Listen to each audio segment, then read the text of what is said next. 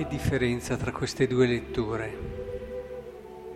Abbiamo da una parte chi sente che il Tempio è stato violato in quello che è il suo senso profondo, la verità che rappresenta per ogni persona che crede e, e quindi tutta la cura che viene messa eh, in, nel riconsacrarlo, e i canti, i suoni di cetre, arpe, cimbali, tutto il popolo si prostrò con la faccia a terra, celebrarono la facciata del Tempio con corone d'oro, piccoli scudi, e viene quasi da dire ma anche meno, anche meno.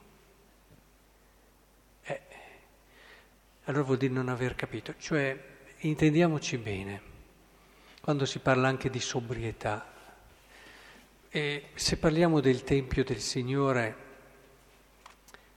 ci può essere chi ha delle manie, sì, ci può essere, e vuole le cose belle perché ha delle manie sul bello e, e tutte queste cose. Ma quando tu curi il Tempio del Signore con lo spirito che abbiamo appena ascoltato, vuol dire che hai capito che il Tempio del Signore è, rappresenta quello che nel tuo cuore c'è di più vero e di più profondo come senso e significato dell'esistenza. Vuol dire che tu senza, eh, non il Tempio in sé, ma quello che rappresenta il Tempio, ti perdi, non sei più è qualcosa che ti riguarda nell'intimo, nel profondo, come quando abbiamo la cura per qualcosa che vediamo ha a che fare con quello che vi è di più importante nella mia vita. E, e non solo perché il luogo che ci ricorda e nel quale prende dimora Dio, nel senso che ci mette davanti al mistero che ci qualifica e ci dice tu hai un senso, hai un significato, il tuo essere qui nel mondo ha senso. E dopo quello ci colleghi perché sei amato, ci colleghi perché sei prezioso per qualcuno, sei stato voluto e metti tutto quello che vuoi. L'errore e il grande peccato che denuncia Cristo nel Vangelo è quello di farsi prendere da tutte le altre cose e dimenticare questo significato.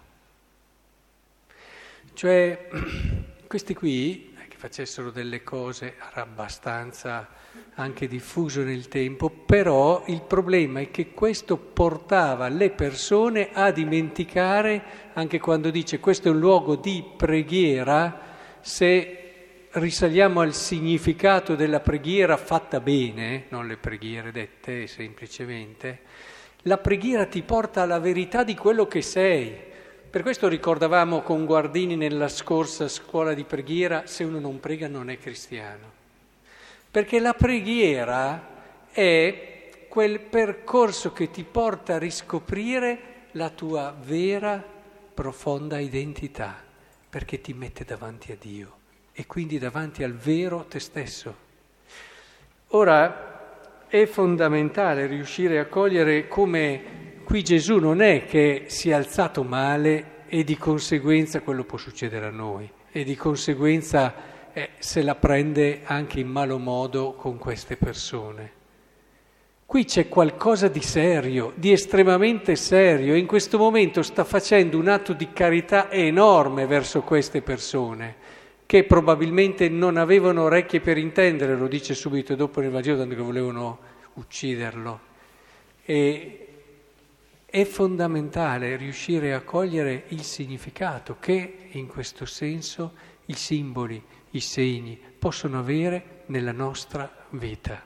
Usciamo da liturgismi inutili, da appunto manie di cura e di bellezza che non ha niente a che fare, anzi ci portano ben lontani dal significato. Vedete la grande superficialità che abbiamo in tante situazioni. Noi valutiamo e giudichiamo una persona magari attenta a certe cose, eh, magari uno non è attento a certe cose, bravo, magari è più sobrio di altri, guarda come tengono. Ci fermiamo a un livello troppo superficiale. Perché lo fanno? andiamo a cercare il perché delle cose e allora capirai che un sacerdote così povero, il più povero di tutto il paese voleva essere il curato d'Ars, aveva una chiesa meravigliosa, ma non semplicemente perché perché voleva onorare il luogo che ricorda Dio in un modo così abbastanza generico, come senti a volte dare come risposta. No, ma lì c'era il significato profondo della sua e della vita dei suoi parrocchiani. C'era la verità più profonda e non è quello che avrebbe tolto bene ai poveri. Quindi mettiamoci davvero in quella prospettiva che ci permette di cogliere il perché profondo e vero delle cose. Abituiamoci a questo sguardo meno superficiale e più profondo. Cerchiamo nella nostra vita di avere cura e di dare profondità alle cose che la meritano.